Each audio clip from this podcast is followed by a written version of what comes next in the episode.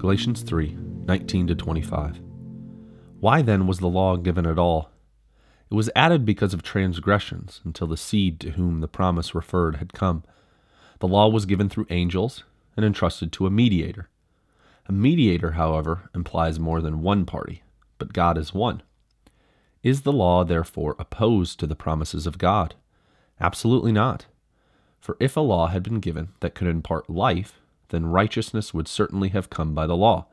But Scripture has locked up everything under the control of sin, so that what was promised, being given through faith in Jesus Christ, might be given to those who believe.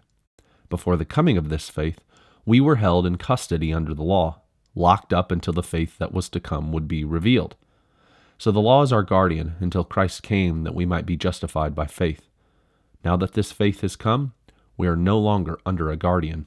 Last week we identified how the law came 430 years after the promise given to Abraham, nullifying the idea that somehow the Christian needs to now live back under the law immediately after becoming a Christian.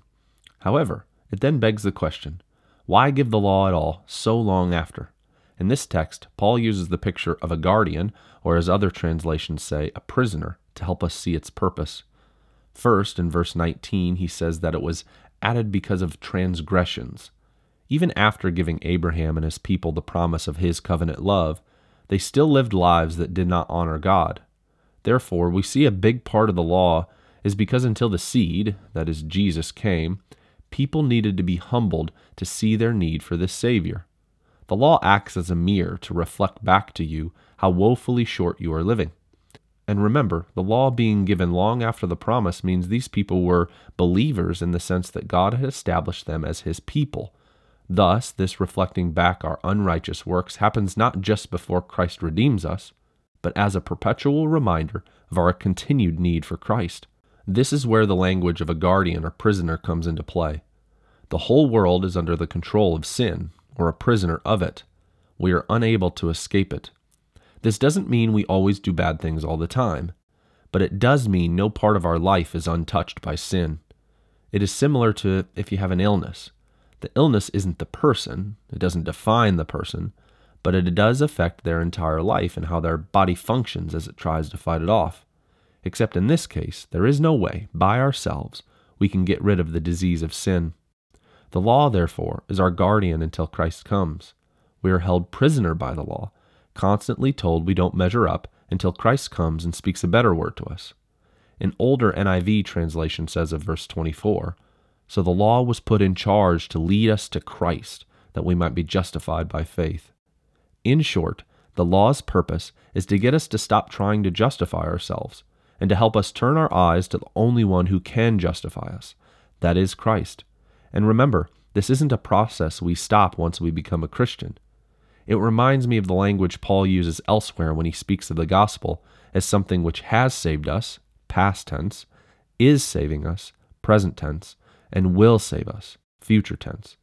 We often get stuck as a Christian in thinking about the past a lot and then moving on to something else. But all three tenses of the gospel are present in Scripture.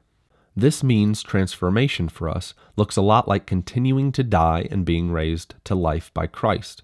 And death is not a comfortable prospect, which is often why it is forced upon us, becoming something not that we choose, but which chooses us.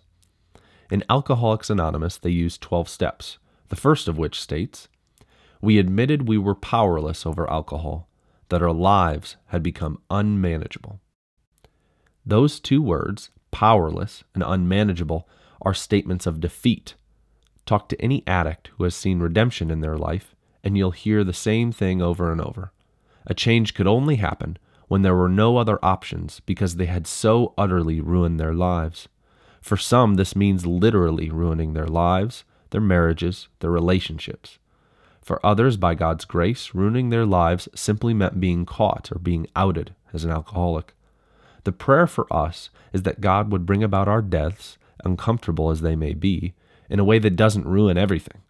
AA speaks of this as raising your bottoming out. At first glance, this seems discouraging to have to go through death to find life over and over. In a sense, it is. Stephen Colbert, who lost his father and two brothers at age 10, has said of that tragedy What punishments of God are not gifts? It is an amazing thing for him to say. He hates that it happened and wishes it didn't, and yet it has been a gift for him to connect him more deeply to God. Very few of us can be strong, but what we have in common is our weakness and our suffering, and this is where God meets us.